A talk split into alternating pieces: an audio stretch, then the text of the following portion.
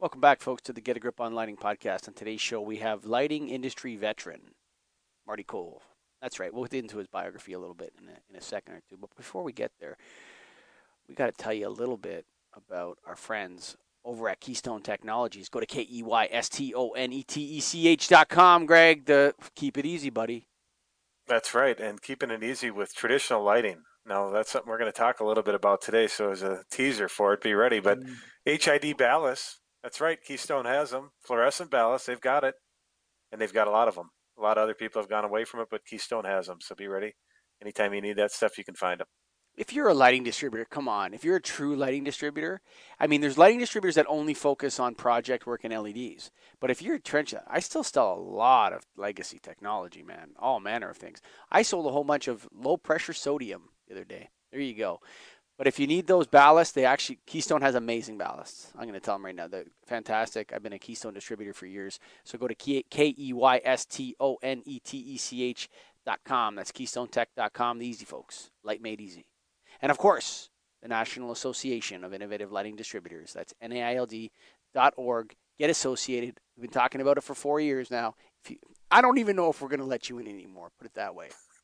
But for right now, welcome to the show, Marty Cole. Thank you. Say hi to Greg uh, Garrett. Well, oh, hi, Greg. Eric, how you Hi, Marty. So hi. you started this off right before we hit record here, and you said all I did was ask a question, and now I'm on a podcast. Here's your question, and here's why you're on the podcast.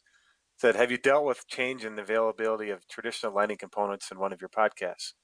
We've hinted at it. We've never really dove into it, and it's an awesome topic and something we're passionate about. So that's why you're here. Now, you, you mentioned low pressure sodium. I, mm-hmm. I, had a customer recently looking for some so, low pressure sodium uh, lamps and ballasts, mm-hmm. and out of our traditional sources, couldn't find them. So we sent him some LED fixtures to replace them because who the hell wants low pressure sodium? just well, I think a lot they're of just people, not readily available. A lot of people want it for the Kelvin temperature.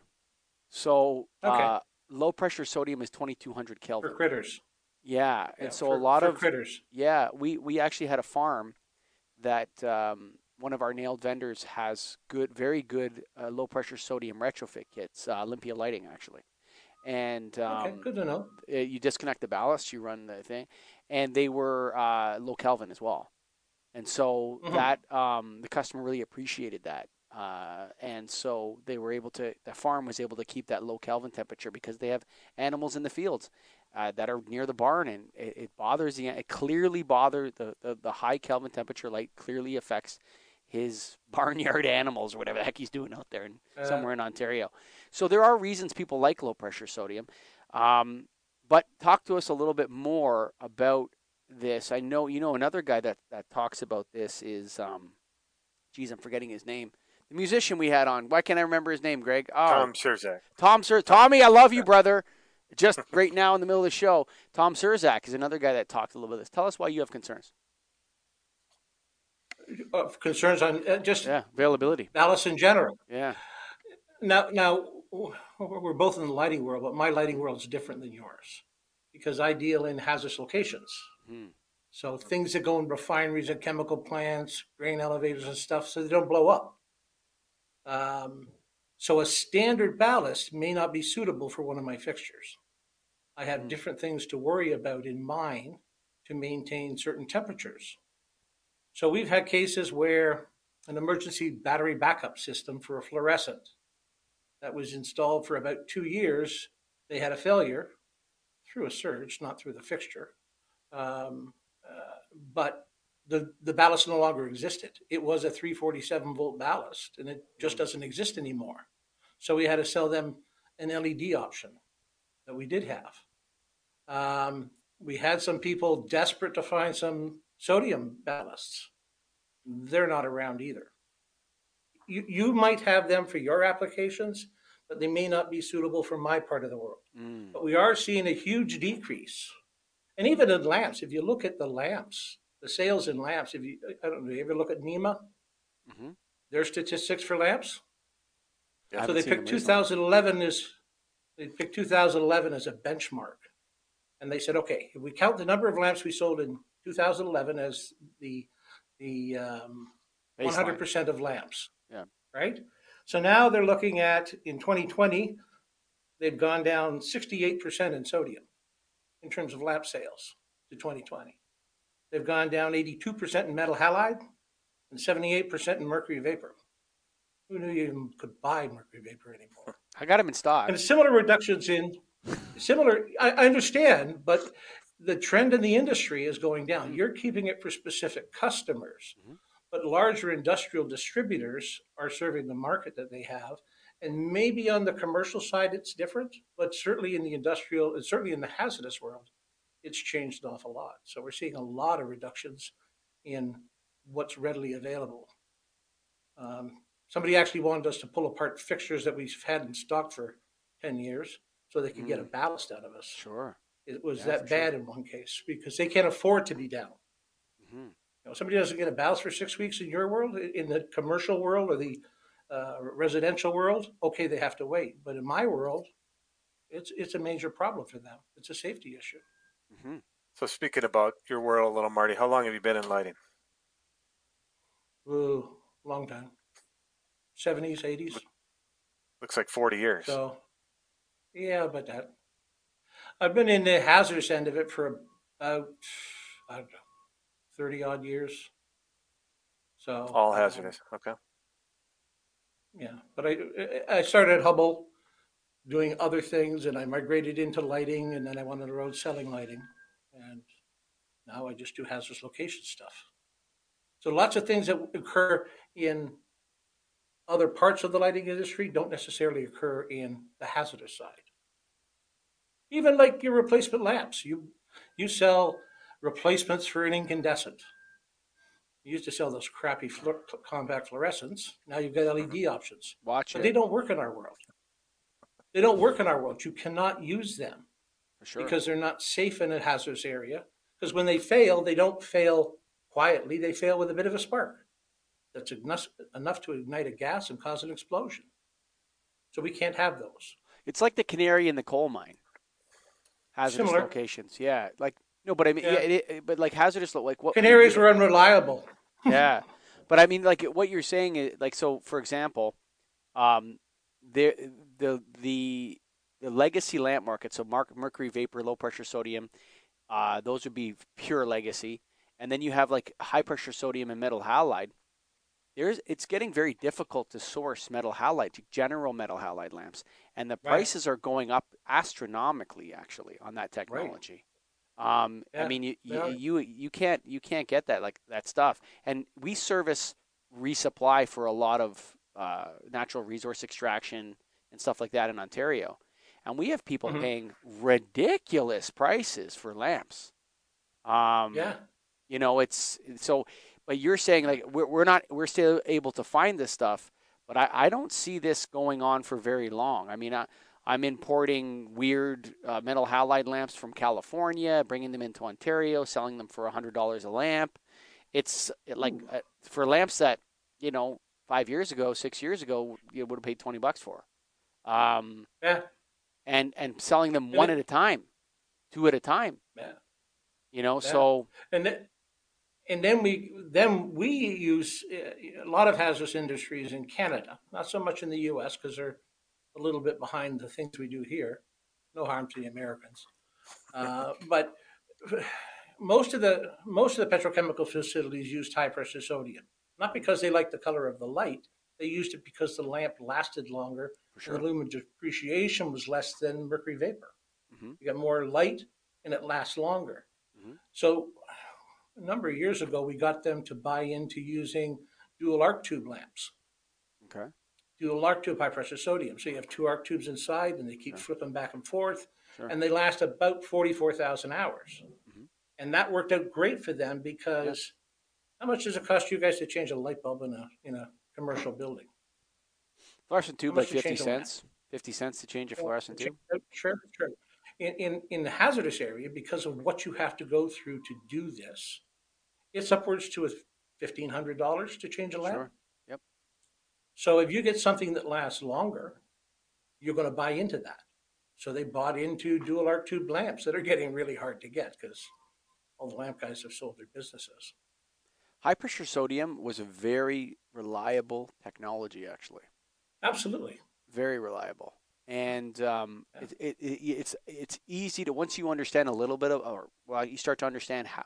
Nobody can understand it now, but the people that know about how legacy lighting systems work, HID, understand the benefits of high pressure sodium and street lighting and hard hard applications.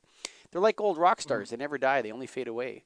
You know, so that's right. Um, you know, um, I can totally see it. We've talked to other guys in the um, that work in that um, that hazardous high temperature space, Greg, and I don't think LED can really penetrate into those spaces yet. How? What are your thoughts on that, Greg?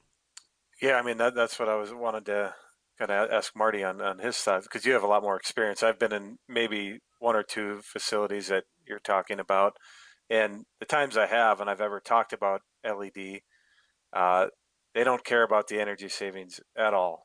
Like there's there's no talk about you know energy savings is no, I don't care about it. I want it to work and last a long time. So LED can last a long time, but in the right environment, and a lot of times heat is right. the issue. Yep. So, are you seeing that LEDs are, are getting made better, or will they ever get to the point where they can handle the heat that um, HIDs can? They've come a long way. They're an awful long way. Originally, you'd be lucky to get a 40 degree ambient out of them. Um, right. You'd be lucky to get that. Sometimes it was lower than that. Certainly in the Middle East, you couldn't use them because their daytime temperatures are just too high and add process temperatures on top of that, and there's not a chance in hell. But now they're up to you know 65 degrees C, which is workable in m- many applications. We had one recently where my only option was to sell them high pressure sodium and with a remote ballast because the ambient temperature yes. is 103 degrees C. Yeah. I was going to ask you about so the remote nothing ballasting. works. Yeah. It, it was, you couldn't put the ballast in the fixture because you'd fry the ballast. So you had to get it remote from the area and find something that'll get you far enough away from the igniter find an igniter that'll work in 103 degrees. And uh, it's, it's, a challenge. That was the only solution. We actually haven't completed that. We're still struggling with even creating a fixture from an old file. To, now, to when you say sure 133 degrees, what are you talking Celsius or Fahrenheit here? Celsius. Yeah, Celsius. that's crazy, dude. That's, that's straight up temperature. Wow. Yeah. So, but so he, we you know, encounter those things all the time, and, he, and, and, and many industries do. Uh, yeah, you know, put them in a dryer, put them in a kiln. Somebody wants to light in a kiln. What do you sell? Incandescent. Yeah, for sure. Yeah. They want instant light. That's the only thing that'll work is an incandescent. Hmm. Um, so LED won't do everything. It just can't do everything because otherwise we'd have them in the oven in your stove in your house. Yeah, no, the, the, a lot of people don't understand the fun. Like if you actually took came into this room and I could do it, dropped a thousand watt metal halide ballast on the table, a lot of people in the lighting industry would have their minds blown. Actually, like there's a lot of people that have never tried to pick up one of those things. Like these are m- massive copper coils. Like they don't look anything yeah. like a, a, electronic driver or ballast. These things are they no. look they look like they belong in a hazardous environment. When you look at them, you're like that looks like it's built for something crazy, you know? Right. Um, so the and the remote mounting. Like I don't know, like some of these remote mounting I've seen in factories. Um, the the the ballast can be remoted like hundred feet away from the lamps, or more sometimes. Metal halide and mercury, yes, and I've seen that. I we yes. we did a we did a um, oil production facility from plant oil, and all of their ballasts were in one room, and all their lights were in the, the factory area. Yeah. Um, because it was warm and they had to go to LED that would take the heat um, and ditch all their their bays of hundreds and hundreds of ballasts. But sodium, you have to be with you know igniter's got to be within a few feet of the fixture, mm.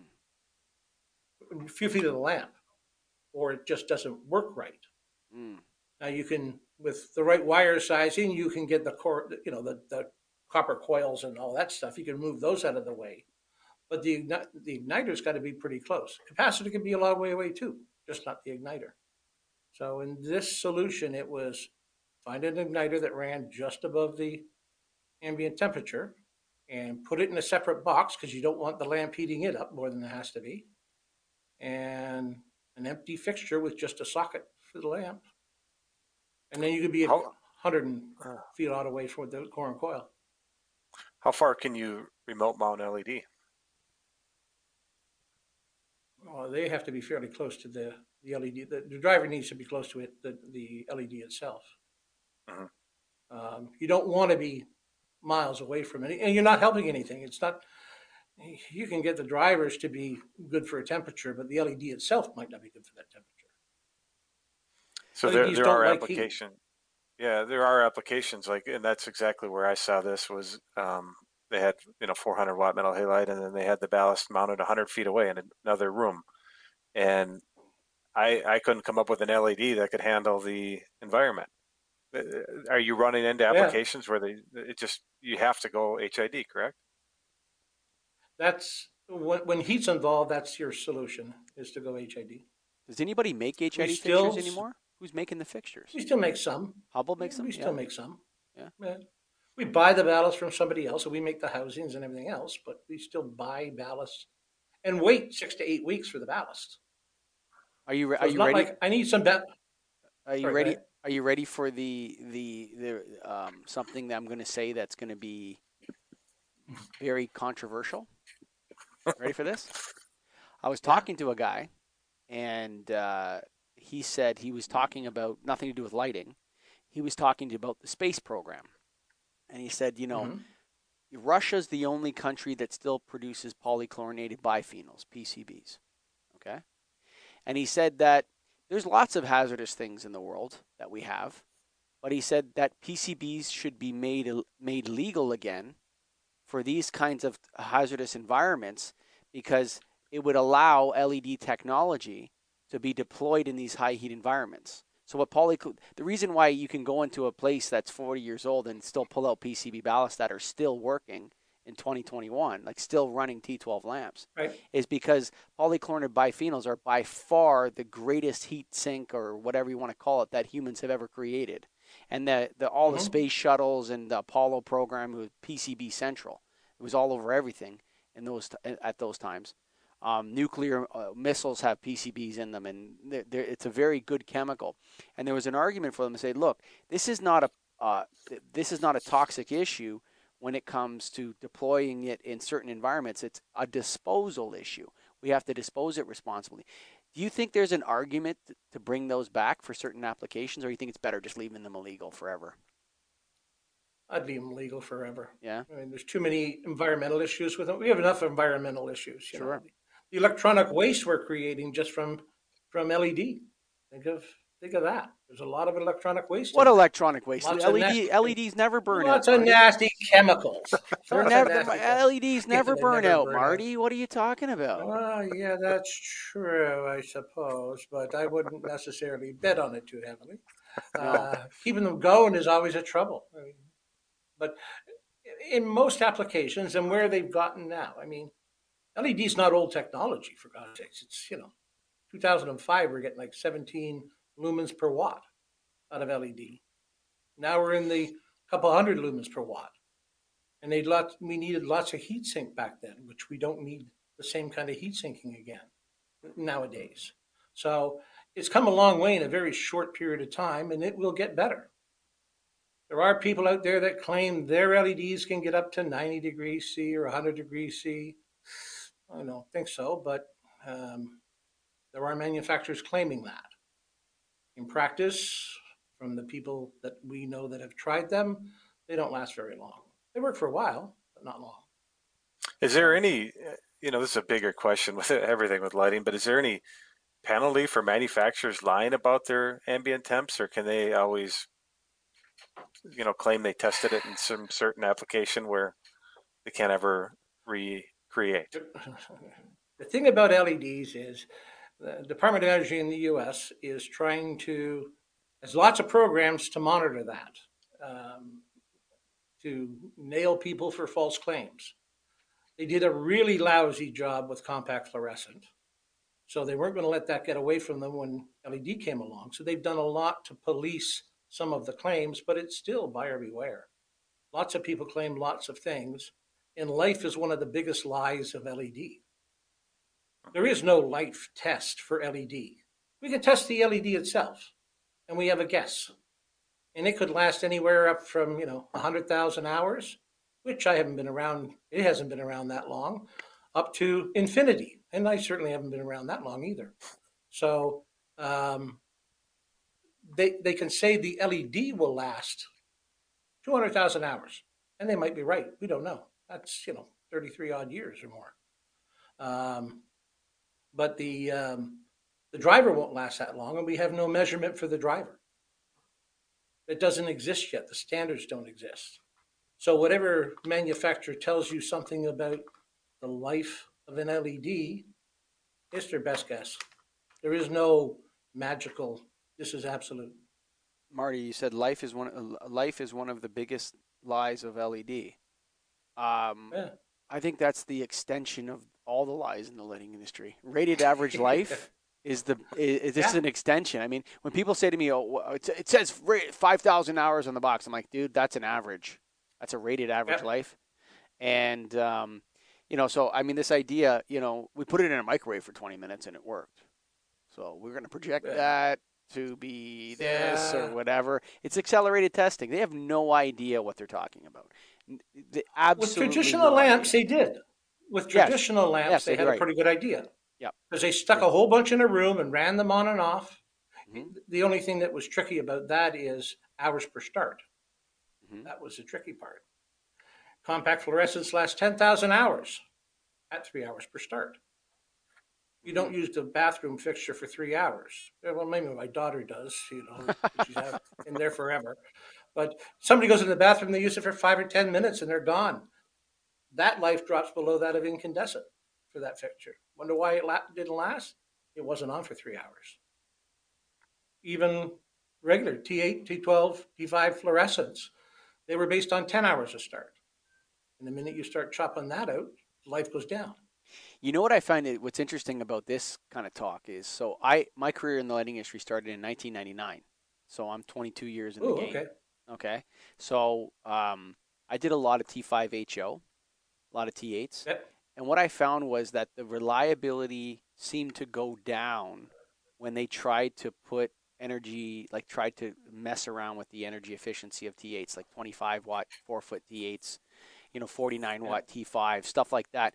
When they when they tried to reduce the consumption of energy of the individual tubes and stuff like that, or low ballast Mhm. factor, and they wouldn't work in the cold. They wouldn't. It had to be 20 degrees, or the lights wouldn't come on in a school. Like if you had low ballast factor, low lamp wattage, if they didn't have the Yeah. HVAC on, the lights wouldn't come on. They'd be like blinking or whatever. And so there's like an there's an optimum set point. And so when we started messing with those optimum set points, we start seeing other problems emerge. LED has never had a set point. There's never been a point where they're like, let's manufacture all these lamps for 15 years and then see what happens. It's been changing and changing. We're on generation 26 of the T8 tube now, Greg. I don't even know what it is anymore. Right. Yeah. Yeah. It, it's a rapidly moving target. Yes.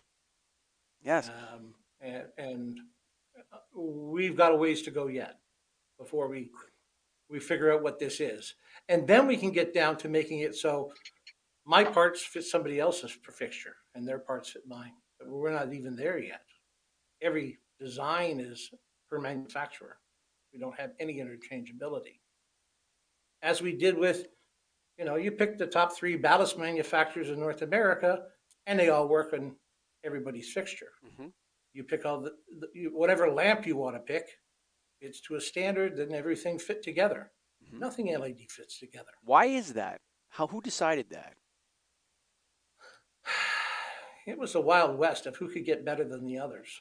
You know, they, somebody wants No, but why? better- Why? Why was it like that in the past? Like, how did they? Did Philips, G, and Sylvania sit down and say, "Hey, this is how we're going to do it"? Or how did that come out? NEMA? Did NEMA set those standards? Well, it goes back to Mr. Edison perfected the light bulb. He never invented it, but he just perfected it. Mhm. And then they set about um, making it so everybody could use the same lamp. And then they did, divvied up the world on who would sell lamps where and how long they would last. Incandescent lamps last a thousand hours. And way back in the 20s, they created the Phoebus cartel and they divvied up the world, and nobody GE didn't go to Europe, and Europe didn't go to the Far Are we East. going conspiracy theory now or what? Because uh, is that legit? Is that from Phoebus- this? Is that Phoebus legit? cartel. Look it up. Yeah, was I've heard the it first before. Cartels. Tell me about it. Do you know it, Marty? Well, uh, it's been a while since I had uh, to explain it to anyone, but basically, Swan in the UK and Osram, they all kind of divvied up the um, the world as far as who was going to sell what lamps into what markets, and they all agreed that incandescent lamps shouldn't last more than a thousand hours, planned obsolescence, and they all stayed out of each other's backyard and made a ton selling lamps. And the European lamp has a different base than the North American lamp, so you couldn't actually easily switch them back and forth. Similar bases, but not identical. So it was, And this, so you're saying this was an antitrust? This was an antitrust action by lamp manufacturers. yeah, they got shut down in the 30s for that. They in the in the mid 30s they got caught and they had to stop the cartel. So, how, But so that started. anything. So this idea of standardizing things, and then dividing up the market so that you could still win without killing each other on price. When did how did that how did that sort of segue into the ballast case sizes, the length of tubes, all the sorts of things we see we take for granted as standard nowadays?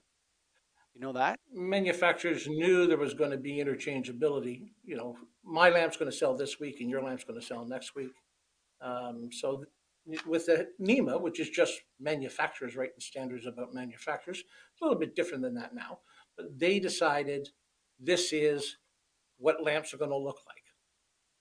But it was the manufacturers that decided that. So you had some commonality that I could fit in your product and you could fit in mine. Um, basically, how it worked. So all the lamps have a standard dimension. You know, the, the, the, the diameter is measured in eighths of an inch. And the bases are set number of bases. So a T8 is one inch in diameter because it's eight eighths. Um, and it's got a certain base, so it fits in anybody's socket. I've taken LS1. Okay, I know that. all right. So it's So all listeners good. out there, It's take all LS1. good. Yeah. So let me just let me throw this at you here. So the I would say, Greg, and let say, tell me if you agree. Anyone that retrofitted their system to a traditionally shaped modular T LED or lamp is way better off long term than somebody who chose a purpose built light fixture in the last 11 years, Greg. What would you say that's the, correct? Yeah, yeah, and, and dealing with the end user and, and having to find replacements for product that's been discontinued, custom made for that fixture, absolutely. It's a lot easier to get a replacement too. Yeah, so LEDs do burn out, and so it, Yep. it's, you're better off if you've purchased a modular T LED or whatever system in a in a legacy lamp shape. You can just change the light bulb, whether that's bypass or ballast compatible. How do you feel about?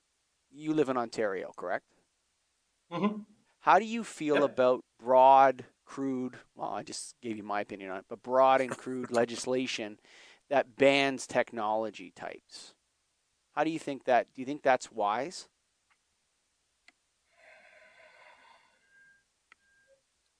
I don't like to see them ban technology just for the sake of banning it. Um, we ban things for what we think are good reason, where we're trying to save energy, um, because that ultimately is good for everybody. Not Ontario. Uh, save, well, Ontario has too much and- energy. Ontario has too much energy. Yeah, yeah, and, and we sell it to other people. We no, we pay for them to take it. in some cases, yes.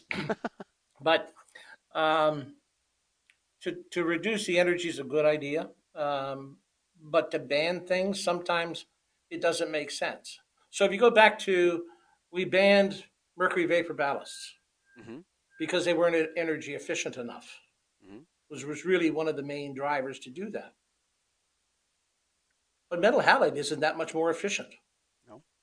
From a ballast perspective. The lamp's a little more efficient, but they don't last nearly as long. hmm Yeah. But we didn't they- want to ban metal halide, but we banned mercury vapor ballasts. We didn't ban the lamp. We're still selling lamps today, mercury vapor. So, what did that solve? Well, it got one thing out of the way and it made us look good to people, mm-hmm. to the energy people, you know, the people who sure. want to save the planet by saving energy. Um, LED was, in its early days, was garbage. It was useless. It didn't. What? It didn't do as well as, you know, and it, it didn't about as much lumens per watt as incandescent. But the, the petrochemical companies wanted to buy it. They didn't give a damn about energy, but it was a green light source. Mm and it made them look when the you know the greenpeace people showed up at the door they'll say but look at all our wonderful lighting forget all the smoke in the background but the stuff here is really energy efficient and it's state of the art and we're doing our part for the planet it was more a message than it was virtue signaling solution yeah yeah uh, stop using LEDs to virtue signal, please, everybody. it's pathetic. Okay, I remember when yeah. a CFL was a virtue signal. My first trade show booth had a bit had had uh, in Ontario had windmills, and I, I, just cringe when I think about it. Oh God, it had windmills and, and the big sign of my company and a CFL on it and all this stuff. And it's like now you don't want like nobody wants to talk about windmills in Ontario. It's like oh God, more windmills or CFLs. Like, enough oh, of them. So these symbols come out, and they and they what happened? What I want to ask you, like, there's some there's some unintended consequences and some ill effects from banning technology types. I think you it would be much better if you did something like M400 slash U is banned. You could do a lot with that, okay. right? And then you could you say, mm-hmm. well, you need to have MP 400. That would be the only one you're allowed to buy, or something like that. I'm not. I don't know if that's the right answer. Or you could say, you know, we're going to ban um, you, you know uh, different segments. But if they ban in, like incandescent lamps, then you have all these inc- all these um, uh, like uh, miniature lamps and stuff like that that go into machines that you can't buy anymore, and the LEDs don't work when you put them in there. They're too big, they don't fit, or whatever. There's all manner of different Won't consequences. The yeah, they can't take the heat. It's in a plane. It's yeah. in this. There's there's yeah. a lot of applications that require incandescent lights, and they can't be upgraded. And so now you're just creating garbage everywhere. You're making garbage. Yeah. Um, yeah. In, in a, a, funny side story, in Europe they banned certain sizes of incandescent lamps um, outright. You just can't buy them. So somebody in Germany came up with a radiant heat source that happened to be a light bulb. and they will sell these radiant heat sources because 80% of what comes out of there is heat. Yeah, sure. So they can yeah. buy that lamp, and it works. Happens to give some light. So it, was, it, was, a way around environmental regist- uh, legislation. So going back to kind of yeah on the uh, hazardous side of things, did you ever get into induction lighting? Yes, we did that.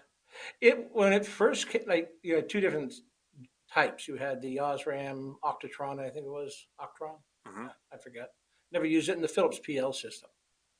And mm-hmm. the PL was much easier for us to work with. And there's some uh, facilities in Alberta that have 10,000, 15,000 of these fixtures in there. That happened just as Philips was dumping the, their PL line. And it's a Dutch company that makes the driver, the, the, the, the generator, frequency generator. Um, somebody else, QL Technology, that makes the lamp. And we started having a huge number of failures because they cheapened everything. Originally, it was pretty good.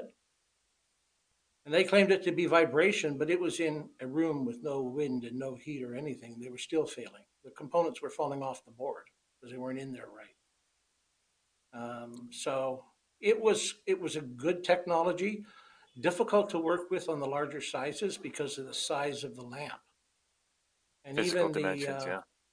the physical dimension of the tubular one, the Osram Sylvania mm-hmm. one, um, it was just too bulky to fit in anything that we had as a manufacturer for hazardous applications. So we, we didn't, wouldn't use that at all.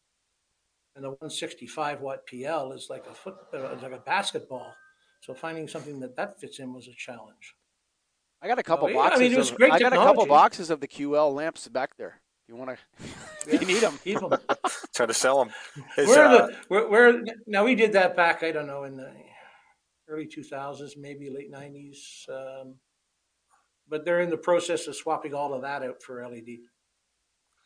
how was because the uh, how was the heat though with induction? I just said I know we're over induction. We're not doing it, but was it good in the heat? Right.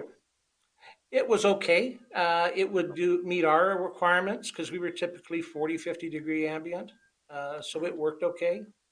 Um, we weren't in a high heat application because we warned them not to use them if you got too high. Got it. And, you know, we say a 40 degree ambient when we know it's going to climb higher on a hot summer's day in, in a building that generates heat. So we could get up to the mid 40s. How about controls? Do you guys get into controls at all in your environment in the hazardous environment? We have tried that multiple times until they get the bill. They see how much it's going to cost them. They go, no, we'll, we'll, we'll get a light switch. We'll be okay. so we're not seeing tons of that. We've worked Yeah. with a few different companies that uh, had, had really good systems. Hubbell has their own uh, system that we were not able to adapt to suitable for hazardous areas. That may change, or they keep thinking about they'll work on it and, and get us a hazardous version. And and I'm optimistic that we'll finally come up with a solution. But we have pushed that. Um, and and the, one of the other things that you guys talk about uh, on some of your podcasts is dark skies, right? So dark skies is important. In the hazardous world, our ability to control the light was very, very limited um, because that was a secondary consideration. Hell, lighting itself is a secondary. You're building a, a, an oil sands facility, for example. It's going to cost you eight billion dollars. The uh, the lighting system is going to be maybe two million. You really think they give a damn about the lighting system?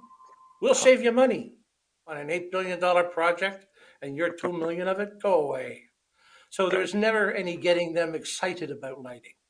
We've managed to do that over the years. A few of us that have concentrated on doing that have managed to get them to actually think about it. And now they're starting to think, you know, let's, we have some dark skies issues because we're close to environmentally sensitive areas. And that's becoming more important to us. It's easy to do with LED. For sure. Wasn't easy to do with HID. Certainly not our kind of fixtures. No. Lighting I- in, in, in petrochemicals is a bastard child. Nobody even want to talk about it. When I was, uh, I went to a mine in northern Alberta, um, a coal mine, Mhm. and uh, so I was talking to them about their lighting, and then we were talking Grand about. Cache. Uh, no, I could. I, I'm not going to say Okay. the name of the mine. Okay. Um, and uh, like you're talking, you wouldn't. People would have their minds blown if they saw something like this. Like most people have never seen these kinds of uh, oil sands, natural resource, massive natural resource extraction. If people saw it, they have. It's like Mordor. Okay, it's like you know in the movie The Lord of the Rings. So they, there's this one giant building where they actually crush the coal up and turn it into the powder. It's coking coal, Mhm. okay, for making steel. Mhm. And it all Yeah. goes to Japan, by the way. Everything that comes out of this mine goes to Japan. Or at least that's what I was told. So anyway, when they start crushing, there's all high pressure sodium through this this uh, facility. When they start crushing up this this uh, this um, chunks of rock, okay, the entire building starts to rattle back and forth like this, okay, and the vibration, like literally the stairwell you're on is going. You're not on the stairs anymore, but when it, like you're standing there, you watch, and then the whole thing starts to fill up with water. The whole bottom of the thing starts to fill up with water. Okay, there's no chance that an LED fixture would work in that environment. Absolutely no chance.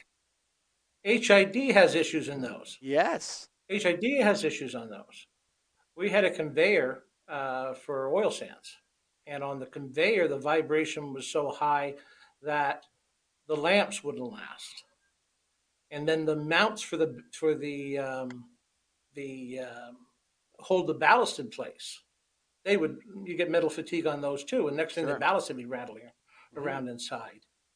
And we tried to switch them to something else, um, different uh, it's still an HID, but the sockets disintegrated. The porcelain just shattered Yeah. on them. We had that much vibration. And then we switched to induction and the problem went away. Hmm. Because they could take that vibration until Philips sold the business to those other guys and then nothing worked. Um, but also on the rock crushers where they, you know, you bring out all the oil sands material and you've got large boulders in amongst it. And on the crushers, um, we'd see fixtures that are just hanging by wires because the whole mount failed. There's that much vibration. So it depends on your environment. And it doesn't matter what you pick. In some environments, it's going to be constant maintenance. But So I that's where think the coal was, was probably hazardous. Yeah, they, they they couldn't have sparks. They couldn't. There was all manner of things, and they're like, we we just don't Yeah. want to be changing No light aluminum. bulbs. We don't want to have light bulbs every day and changing light bulbs every, all the time, right? They're like they're we don't care what the energy Yeah. cost is or whatever. We just want to stop changing light bulbs all the time in this place. Yeah. And um, man, I never said like that blew me away. Absolutely, like people they should take kids to see that stuff. Like people should see, everyone should see an abattoir in their life. Like the one thing about lighting, the one thing about lighting is that Greg, you go to every facility and you're looking at everything and you see all manner of craziness. You know, natural resource extraction, uh, uh, slaughterhouses. Um, you know, these things. People should see what it, what it, what actually happens in a chicken farm. Like you should go there. Yeah, they're not fun. They're not fun places. Chicken Been to farms. Chicken. Yeah. No, like I, I don't think it's bad. I just think that most people have no idea where they're. wi- Like you think about a, bu- you get. I'm gonna order some wings. That's twelve birds, brother. yeah. Yeah. You're eating twelve birds there, bud. Yeah. Yeah. Yeah. So uh, Yeah. you might have answered the question here, Marty, but when you're if it's a new location, a new hazardous location, what are you going to specify for the fixture? I know the answer might be it depends, but in general, what are you guys doing right now for new? As long as it's a normal, acceptable ambient temperature, we're going to specify LED. Mo- largely because what the user wants. The user now believes they need LED. Mhm. It's only if there's conditions that are unique heat, vibration, um, what else will come into play? Certain chemicals, maybe, uh, that we would look to an alternate source. We don't actually. It was a couple of years ago. Somebody asked me to do a come in and talk to them about HID lighting, and it was like, oh, shoot, I don't even have a presentation for that anymore. I have to rewrite one to make it work because we haven't talked about it for so long. Early on, we talked about it's not time to look at LED because it wasn't ready back in the early 2000s. Don't even think about it; it's a dumb idea. To now, where it's what we would recommend. And, And when you are into recommending, oh, sorry, when, when you are recommending HID, what is it? Is it high pressure sodium or metal halide? usually high pressure sodium. Um, Yeah. And the only reason for that is the, the lamp life. We don't like the color of, of high pressure sodium, although some people think it works better in steam. So it doesn't look, you know, it's it, there's less glare off the yellow light than there is off the white light. So in a steam environment, some users like that better. Um, and then there's other users that think the yellow light looks more like flame. So somewhere in between, you have to try to keep them all happy. But mostly, we would. It's very rare we come up with a metal halide system, uh, unless they want it. We would still be pushing them to LED. And And you all the things into? that work in your. Oh, sorry. Oh, go ahead. Go ahead. Uh, I was just saying, if you run, uh, sorry, run into issues with the LED and and warranties in these environments? I, I'm assuming there has been some, but has it been more so than others? Or? We've we've been fortunate. We we um, we haven't had tons of um, warranty issues. We've had some, of, course. Some are the user's fault. Uh, we had a facility in in um, southern Ontario where they had a uh, it was a flour mill where they had a um, we, we retrofitted all the lighting to LED and they burnt them all out. And we thought it was dirty power, and we did a power study to see if that would have done it because we had no explanation. And I went down there on a July afternoon, and it was hot, but it wasn't screaming hot. And as we were walking down from the eighth floor, the guy said, Well, it never gets that hot in here till we do bug control. And then we bring in big heaters and run the place up to about 60 degrees Celsius. And your fixture's rated at 40. So we understand why that happens. Yeah. So um, if we know anything like that's going on, we'll caution. But other than that, I mean, you know, there's people out there that offer 10 year warranties, which none of the tests justify a 10 year warranty. There's no test done that justifies a 10 year That's just marketing. It is. It's lies, basically. Yeah. So ours is a marketing. five year, and we've. That's what marketing yeah, is. We've done. That's right. Sorry, I'm just Smoke joking. and I'm just mirrors and lies. That's how it works. That's Absolutely. you know that's selling So- the sizzle. I mean, come on, ten year Yeah. warranty. Yeah. I, I give out ten year warranties, but what I what I what I do now to compete is um, I'll only do it with modular fixtures, and I'll just say that you know in ten years you get one free lamp replacement included in the project, and that's So that's- you that's sell fixtures where you can change the lamp. Yeah, always. Is when whenever I can, I do that because Yeah. we've been in business for 43 years. We've been in business for 380,000 hours. I know what th- Yeah. this is all about. This is, you know, um, I, I got an email from a major manufacturer years ago. I was in the midst of like a huge problem with T5s going all purple. The T5s were turning Mhm. purple. They weren't, so that's mercury starvation or whatever. There isn't enough mercury in there. So it, it turns purple. And I had three jobs. You're talking like 20,000 lamps, all turning purple. Okay. And I get an email from this manufacturer saying, We now have a 50,000 hour T5. I'm like, What? Why don't you make one that lasts 25,000 hours first? We'll start from there. Because, Non-purple ones. yeah, that don't turn purple after, you know, three weeks. Um, Yeah. and this was everywhere. It wasn't just like a bad badge, bad badge. Anyway, Marty Cole, Yeah. Thank you for being a guest on the Get a Grip on Lighting podcast. And if you've All made right, it to the end, me. yeah, no problem, brother. Uh, I, w- I love talking about legacy technology because we're you know we're a dying breed. You know, there's not a lot of us like everybody's o- everybody's 40 or 35. If you're 35 and you know about legacy technology, you're going to be the last man standing. You're doing well. yeah. That's right. Folks, we got to tell you about our friends though uh, over at Keystone Technologies. You got to go to k e y s t o n e t e c h dot com. A lot of history in the lighting industry, Greg, going back to the Second World War. That's right. Started as a ballast company actually, and, and morphed into what they are today. You know, LED focused, but still have those traditional ballasts that you need. So if you need fluorescent HID ballast, Keystone's got it for you.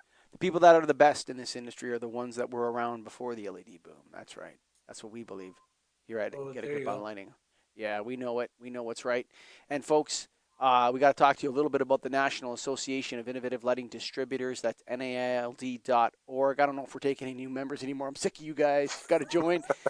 and if you made it to the end here, I know I speak on behalf of Greg and Marty when we say nothing but love for all you people out there listening and get a grip on lighting. Thank you. And yeah, enjoy the rest of your week. Peace. Yeah. Thanks.